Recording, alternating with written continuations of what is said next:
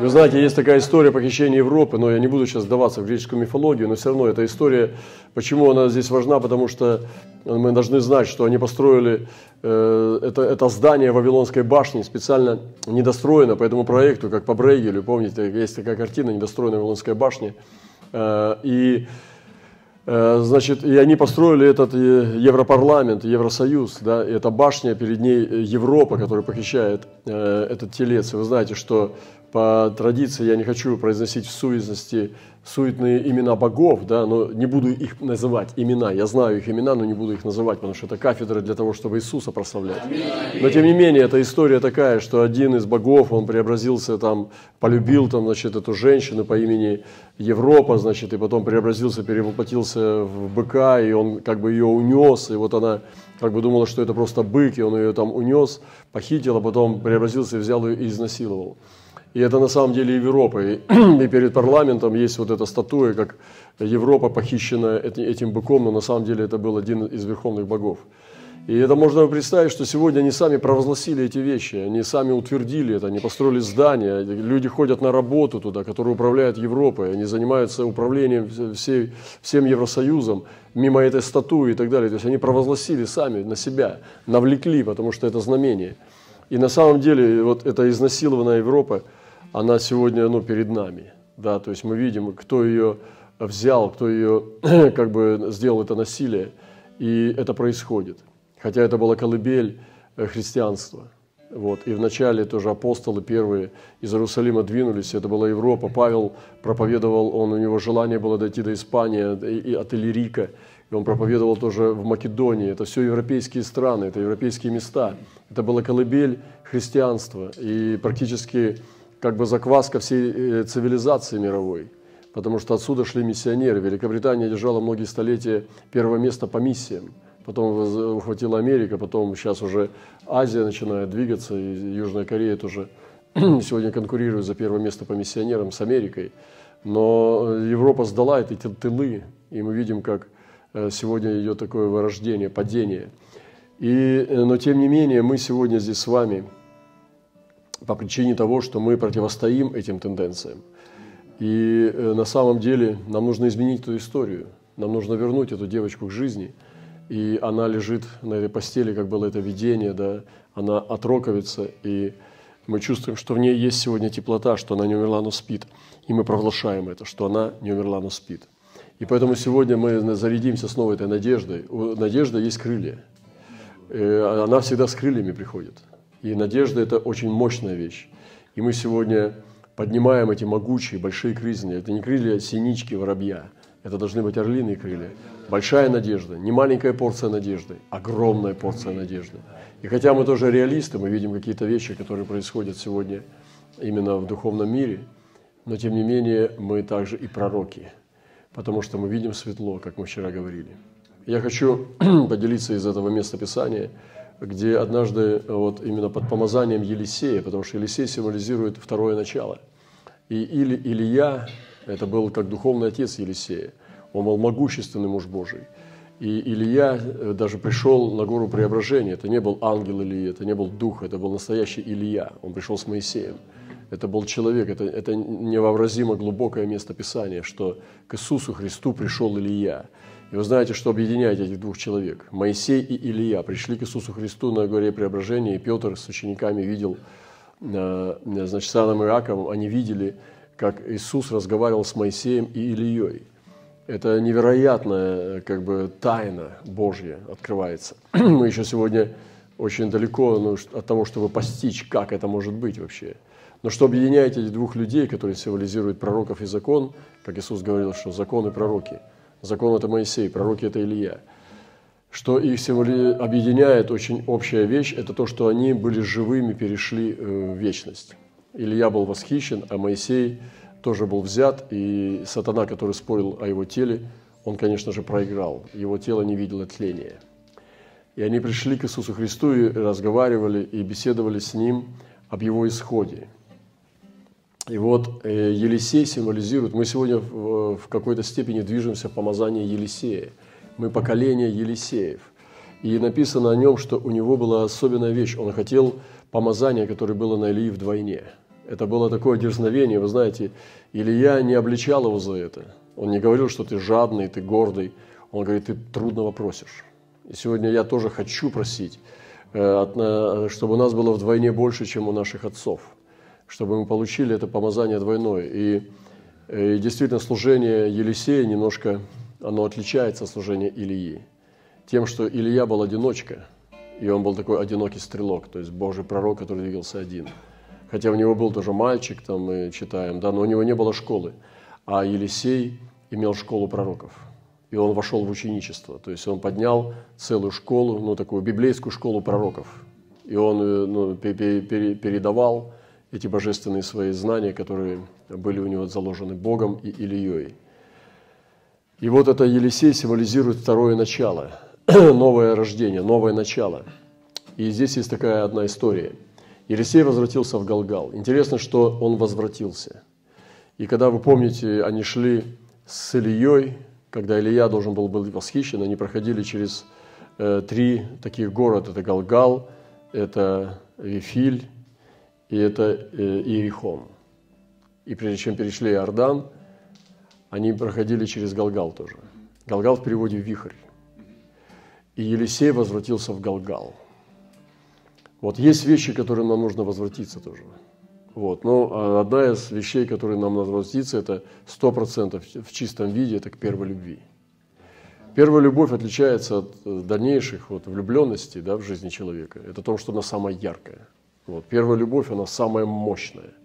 Ну, если она была чистая, я не имею в виду там какие-то неправильные вещи, но э, первая любовь – это самое, должна быть как бы охраняемое нами э, чувство – Многие люди, ну, проживая греховную жизнь, они теряют ощущение первой любви. Но многие поэты возвышенные, писатели, художники, они, музыканты, они восхваляли первую любовь. Есть э, тысячи произведений, посвященные именно первой любви. Вот, там вот я, допустим, ну, мне, я любил произведение одно, Тургенева «Первая любовь». Там очень чистая подростковая любовь, она возвышается. Это было ну, одно из моих таких произведений. Или «Страдания юного, юного Вертера» читал э, Гёте. Меня очень сильно касалось это, это состояние первой любви чистое, потому что она чистая. Это первая любовь чистая, она романтическая, она доводила людей до, даже до суицида, потому что она была, могла быть несчастной. И э, нам нужно вернуться к первой любви. Нам нужно вернуться к вихрю. И Галгал – это вихрь, и он, Елисей уже прошел с Ильей и получил двойную мантию, помазание двойной мантии, силы. Но почему-то он пошел обратно. И он возвратился снова по стопам. И есть вещи, когда нам нужно тоже каким-то вещам вернуться, понимая, что Бог э, хочет что-то нам э, совершить, что мы упустили – и вот Елисей возвратился в Галгал. Что-то это за странное такое служение пророка. Зачем ты возвращаешься? Двигайся только вперед. Но почему-то Елисей возвратился. Давайте мы различим вещи в нашей жизни, к которым мы должны вернуться. Но был голод в земле той. И сегодня разве здесь не голод? Разве не голод? И был в этой земле голод. Сегодня в Европе есть голод. И мы видим этот голод не только в Европе. Мы видим это в странах. И написано, что а юноши и девицы будут истаивать от голода по Слову Божьему. Они будут ходить от моря до моря и не находить слова. И будут спрашивать, у вас есть Слово Господне? Они будут говорить, нет, мы только слыхали о нем. И будут искать Слово Божие. Как это может быть сегодня? Через интернет. Мы не можем уже ездить на кораблях от моря до моря, но мы нажимаем кнопку и входим, э, ищем слово, и на самом деле, но это не может нас напитать. И сегодня очень трудно найти слово, которое напитает твою душу. Я не знаю, как у вас, но мне очень сложно найти слово. Я ну, ходил по каналам там, и так далее. Мне очень сложно найти слово для своей души, чтобы получать пищу, то, что вот актуально для меня, вы понимаете, чтобы моя внутренность получала силу. И был голод в земле той. И сегодня есть очень сильный голод. И оказывается интересно, что э, Елисей пришел не туда, где было процветание – вы понимаете? А он пошел в землю, где был голод. Вот настоящий пророк. То есть он не ищет легкого места. Он ищет место, где он нужен. И он избирает страну, где голод. Представьте, мы еще с вами не знаем, что такое голод. Я некоторых людей знал, эти сестры, бабушки были, они рассказывали, что такое голод. Я помню одну историю, как мне рассказывала сестра, как приехал э, один человек э, к своей маме, и там, где был голод. И мать посмотрела на него и сказала, ой, какой ты розовый, схватила его руку и вцепилась зубами в его руку. То есть она не смогла удержать свои инстинкты. Это был ее сын, но он приехал оттуда, где он ну, хорошо кушал, а там был очень голод страшный в деревне, в Украине это было. Она взяла его руку и сцепилась зубами в его, в его руку, в кисть. И не могла ничего поделать. Она просила, сынок, прости, но она как бы не могла, потому что он был как бы, ну, пах жизнью. Они настолько изголодали, что руки сосали и все такое. И один брат, он убегал, он привез э, пару мешков сухарей, и за ним люди бежали. Он боялся, что они растерзают его, и бросал сухари по дороге, они как бы подбирали, и потом спрятал в печке, и там как бы выжил. То есть вот человек теряет ну, свою здравость вообще. И поэтому мы еще с вами не знаем, что голод. Но пророк приходит туда, где нету жизни. Он приходит туда, где трудно, и он посещает это место. Я хочу быть таким человеком, который не боится голода. И, э, но и сыны пророков сидели перед ним. Значит, очень интересно, кто сидит перед нами? Вот сейчас э, я проповедую здесь за этой кафедрой, и передо мной сидят люди, да, вы сидите. Как я воспринимаю вас, тем вы и будете для меня.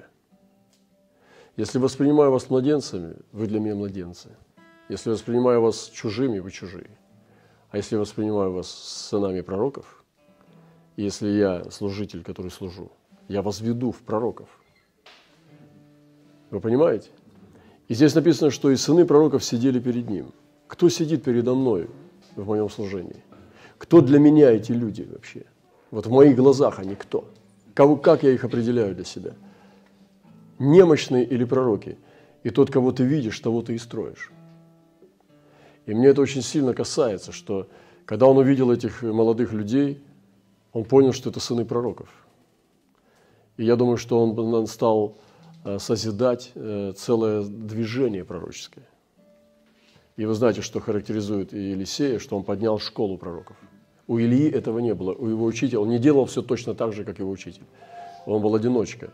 И вы знаете, что он воздвиг Елисея, который поливал ему воду на руки, но у него не было школы пророков. Или я говорил Богу, я один у тебя остался. Но Господь сказал, нет, ты не один. Есть семь тысяч, те, которые не преклонили колени пред валом, и сказал он слуге своему, поставь большой котел и свари похлебку для сынов пророческих. Вот он дал задание ученикам. Сегодня мы тоже, я работаю тоже, служу в ученичестве с нашими братьями и сестрами. И слава Богу, что у нас есть э, действительно ученики Христа. Я очень счастлив.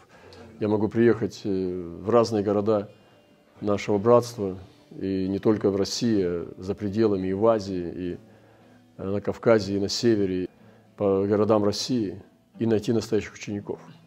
Я знаю, что эти люди предали своей жизни лучшие годы. Что такое лучшие годы для нас? Когда ты ходишь своими ногами, когда ты ну, просто можешь двигаться сам, делать, пойти туда, куда ты хочешь.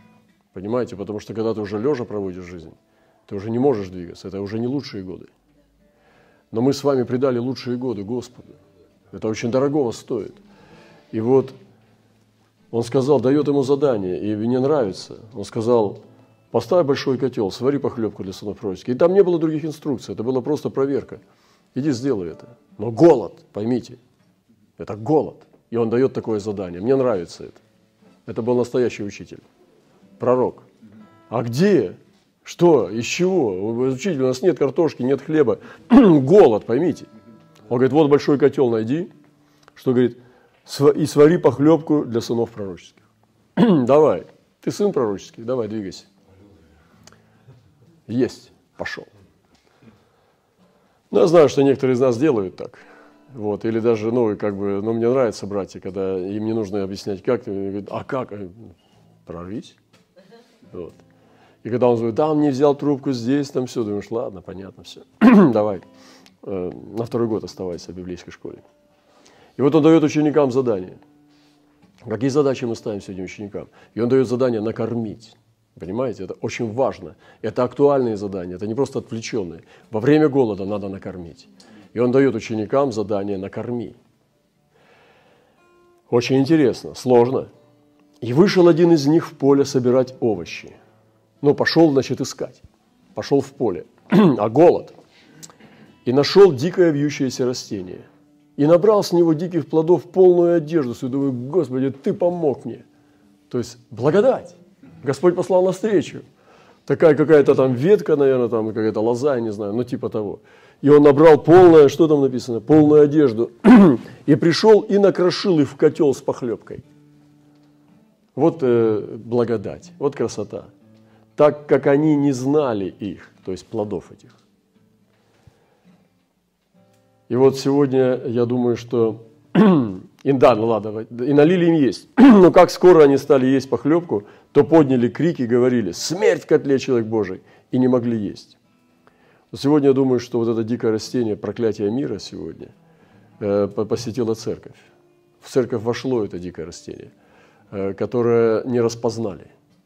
Церковь приняла это дикое яд, смешение, которого не распознали. И сегодня, когда приходит испытание, там, вот как сегодня с этими Э, современными испытаниями, да, и технологиями, и глобализмом, и э, значит, ну, различными тенденциями, она не может устоять. Она не проходит испытания, перестает благовествовать, она перестает собираться, она перестает посылать на миссии, она перестает выживать, она перестает умножаться, она теряет свои тылы, теряет здания, теряет свои достижения. Смерть в котле – что-то закинули туда не то, что она ест сегодня. И церковь не знала, как справиться с отравленным растением. И именно верующие сегодня очень часто отравляют пищу для тела Христа. И вот сегодня люди не могут есть эту горькую еду с травой. И посещая даже сегодня многие евангельские церкви, люди не могут устоять там. Они не, не чувствуют, что они выживут здесь. Они не чувствуют, что им дают здесь вечную жизнь. И сказал он, подайте муки. Это Елисей. Помазание. Помазание Елисея. И он берет эту муку и, вы, и высыпал ее в котел и сказал Гиезию, наливай людям, пусть едят. И не стало ничего вредного в котле. То есть мы не призваны сегодня вытаскивать эти плоды, может быть, не, не надо их выдергивать, потому что все смешалось, так же, как не, вы, не вытащишь сахар из чая – но есть исцеление. Есть другое, есть исцеляющееся. Нам не надо возвращаться в прошлое, чтобы копаться в деталях э, негатива, отравы. Нам можно нечто бросить, и это мука. Это мука Евангелия. Это мука Божьего Слова. Это мука ис- и, и, и помазание искупления. И он кидает это искупление туда, в этот котел, и все исцеляется – эти плоды также плавают, все то же самое, вся та же похлебка, но она съедобная становится. Он, э, мука – это мука, это мука Духа Святого, потому что там, где Святой Дух, там жизнь есть. И нам нужно вернуть Святой Дух в церковь. Нам нужно вернуть помазание Святого Духа в церковь. Эта мука также, это мука Божьих святых, это символизирует Божьих людей. И когда Бог забрасывает нас в наши города или в наши структуры в, ми, в мирские. Мы исцеляем эти структуры, потому что мы святые люди. И это мука Божьей жизни. И всыпал ее в котел и сказал Гиезию, наливай людям, пусть едят. И не стало ничего вредного в котле. Сегодня мое, моя молитва – это о помазании Елисея, мантия Елисея, новое начало. Это искупительная сила исцелять отрав, отравленную еду. Это исцелять отравленное общество – исцелять отравленные структуры, какие-то идеи. Это Евангелие, которое исцеляет. Нам не надо копаться в каких-то вещах, что-то выдергивать и вытаскивать. Мы можем просто что-то бросить туда и сделать приемлемым для жизни. И у Елисея было такое помазание. Мне тоже нравится, тоже еще другая история тоже, которая, несколько историй, которые здесь есть именно с, с мантией Елисея, с новым началом. И мы сегодня символизируем новое начало. Мы закваска здесь для Европы и для других э, мест этой планеты. Мы сегодня несем новое начало. Мы дети Илии, тех отцов, которые прошли гонение. Но мы новое поколение, которые приняли двойное помазание, которые берем эту мантию просто от того, кто, может быть, был великим перед Господом. Но мы сегодня его дети в умножающейся Божьей благодати. И однажды сыны пророков, они, когда уже была школа, то есть вот он уже сделал школу этих пророков. И сказали сыны пророков Елисея, мне нравится вот это, вот место, где мы живем при тебе, тесно для нас. Пойдем к Иордану и возьмем оттуда каждый по одному бревну и сделаем себе там место для жительства. То есть их было так много, что если даже каждый взял бы по бревну, э, они бы могли сделать дом. И он говорит, ну это такое образное такое выражение, возьмем по бревну и сделаем себе там место для жительства. Потому что здесь тесно. То есть это такая инициатива была, мне нравится, инициатива открытия новых площадок. И эта молодежь была, сыны пророческие, они были творческие люди. Мне нравится такое. И мы должны вдохновлять, чтобы наши сыны и дочери и ученики предлагали нам такие потрясающие прекрасные предложения. Но мне нравится тоже Елисей. Он говорит, пойдите. То есть, э, так же, как он там сказал, иди сделай похлебку во время голода. Это, смотрите, учитель хороший, такой немногословный. Пойдите. То есть доверие лидера, да? И он наблюдает за ними. И сказал один, сделай милость, поди и ты с нами, с рабами с твоими. Он сказал, пойду. И пошел с ними. И пришли к Иордану и стали рубить деревья. И когда один валил бревно, топор его упал в воду. И закричал он, сказал, ах, господин мой, а он взят был на поддержание, то есть в аренду. И сказал человек Божий, где он упал? Он сказал ему, э, указал ему место. И отрубил он кусок дерева, и бросил туда, и всплыл топор. И сказал он, возьми себе. Он протянул руку свою и взял его. Вы видите э, общее в этой истории? Это искупление. Это исцеление от уже как бы безнадежных ситуаций. Вот отравленный котел, да, отравленная еда, все. То есть ты как бы не сделаешь с ней ничего, только выливать. Он бросает муку, исцеляет ее, и они наедаются. То есть они просто, они едят ее. Теряется топор. Это возвращение инструментов Божьих, вы понимаете? И всплывающий топор, такого не бывает, чтобы топор всплыл на поверхность. Такого не бывает. Но он кидает туда дерево, и дерево символизирует крест, символизирует искупление, так же, как эта мука. Он символизирует его, он кидает дерево в ту точку, куда он упал. Он говорит, куда упал? Сюда. Кидает, и представляете, реакция. Палка падает на воду и притягивает топор. И всплывает топор рядом с этой палкой, и ученик забирает ее. То есть возвращение Божьих инструментов. Это искупительная мантия Елисея. И сегодня это все, почему я здесь говорю эти вещи? Потому что я провозглашаю эти вещи, способности эти. Вы понимаете, я не рассказываю историю про каких-то богатырей, там, какие-то, в каких-то былинах. Это Евангелие, вы поймите. Это большая разница. Это не история из, из учебников истории. Это Евангелие, это живое Божье Слово. А если это живое Слово, оно в моей Библии для меня написано. Значит, я могу делать эти же вещи. И хотя, может быть, э, не, нет той ситуации, когда я буквально топор буду э, всплывать, хотя это все может быть. И я, у меня сейчас нет времени рассказывать эти истории, которые я знаю, как железо покорялось пророкам, и как переносились люди в воздухе. И я знаю это все не понаслышке. И я слышал от самих людей, которые делали эти вещи. И в моей жизни тоже происходили разные чудеса, э, которые нарушали законы физики. Но здесь идет речь о более глобальных вещах, о способности искуплять. И на Елисее была эта способность выходить из, из безнадежных ситуаций. Понимаете? И все время эти люди попадали куда-то в проблемы. А Елисей все время решал эти проблемы. И на нас есть эта способность помазания мантии Елисея исцелять неисцелимые ситуации. Это, это измерение искупления. Вы слышите? И мне нравится возвращение, возвращение Э, инструментов Божьих, видения, восстановление миссии, благовестия. Нам сегодня есть что-то, то, что мы должны восстановить. И еще одно. И сказали жители того города, это было уже в Иерихоне, видите, города. Вот положение этого города хорошо, как видит господин мой, но вода не хороша, земля бесплодна. Это еще серьезнее проблема. Река, из которой люди пьют, она плохая. Что ты, а я тут при чем? Вы, вы что, с ума сошли? Как я Волгу исцелю? Или Днепр? Вы представляете себе, она ну, течет грязная. И пророку говорят, давай. ты же Елисей, давай двигайся, ты же ученик Илии, смотрите. И сказал он, дайте мне новую чашу, положите туда соли. Снова, видите, ему нужен предмет. Там была мука, здесь было дерево, а здесь нужна чаша с солью. И дали ему, и вышел он к истоку воды, и бросил туда соли, и сказал, так говорит Господь, я сделал воду, сию здоровую в прошедшем времени, сделал. Не будет от нее впредь ни смерти, ни бесплодия, и вода стала здоровой до сего дня, по слову Елисея, которое он сказал. Соль в новой чаше – это пророческое слово с действием.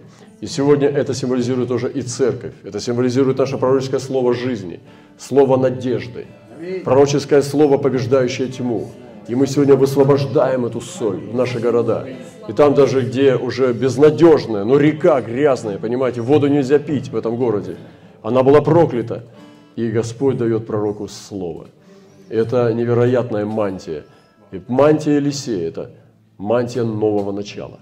Это мантия восстановления, это мантия искупления, мантия исцеления. И еще один, один случай короткий. И пошел он оттуда в Вифиль. Видите, эти города, с которых он двигался, чтобы получить мантию. И он возвращается с ними, чтобы искупить тех людей, те земли, которые он пробежал тогда мимо. А сейчас он возвращается, чтобы сделать умножение, чтобы брать эти территории с людьми. И пошел он оттуда в Вифиль. И когда он шел дорогой, малые дети вышли из города, насмехались над ними, говорили ему, иди плешивый, иди плешивый. Малые дети. То есть, ну, у него были проблемы с волосами. Он оглянулся и увидел их, и проклял их именем Господним. И вышли две медведицы из леса, и растерзали из них 42 ребенка. Отсюда пошел он на гору кормил, оттуда возвратился в Самарию. Это очень сложное местописание, это твердая пища. Но мы должны понимать, что проклятие приходит за беззаконие. И церковь сегодня должна получить здесь образ. Мы в Новом Завете сегодня. Мы не проклинаем людей – мы благословляем людей, даже врагов. Но мы сегодня должны понимать, что эта мантия Елисея несет также суды. И мы должны иметь сегодня силу и мужество нести измерение судов. Мы говорили, что суды – это не проклятие, суды – это справедливость. Это воздаяние по справедливости. Это справедливость и правда. И мантия Елисея несет эту правду и справедливость. Она несет воздаяние. Вы знаете, мы тоже проходим какие-то пути, какие-то трудности и уже э, служим Господу годы. И мы наблюдаем за тем, что происходит вокруг нас. И вы знаете, я хочу твердо сказать, что в нашей мантии есть мантия судов. Я не буду вдаваться сейчас в подробности, что происходит иногда с теми, кто восстают и поднимаются на нашего Господа.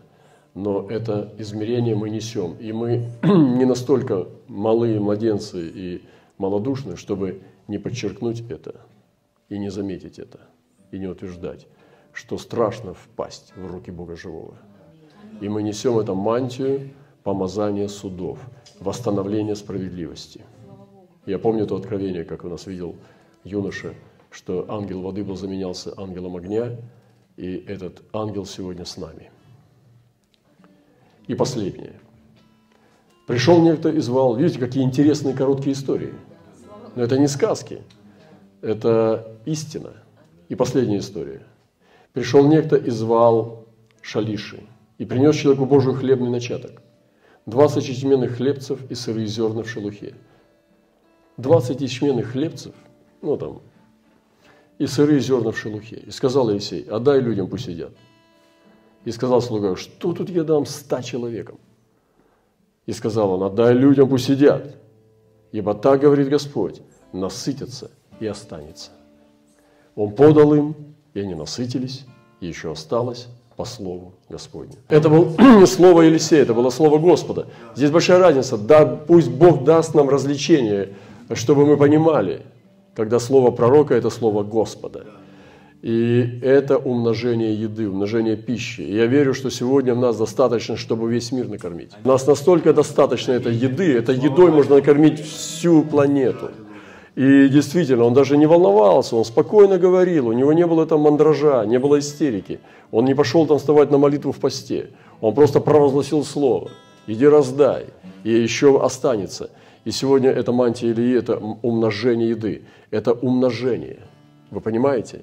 Этого достаточно, той благодати, которую Бог дает людям, которые под мантией Илии, это, этой благодати довольно для нас, чтобы исполнить Божье Слово и еще напитать и накормить ближнего своего. Поэтому сегодня я хочу призвать здесь эту мантию Елисея, мантию нового начала, ту мантию, которая должна упасть на Европу, ту мантию, которая будет упадет на э, передовые охранные отряды и Анафана, которые двинутся в стан врага и которые принесут вот эти все вещи, которые мы здесь слышим, и исцеление, и умножение, и восстановление, возвращение. То есть это все искупление, это искупительная мантия, которая вообще, она непотопляемая. Это мантия полного искупления, мантия нового начала, мантия Елисея.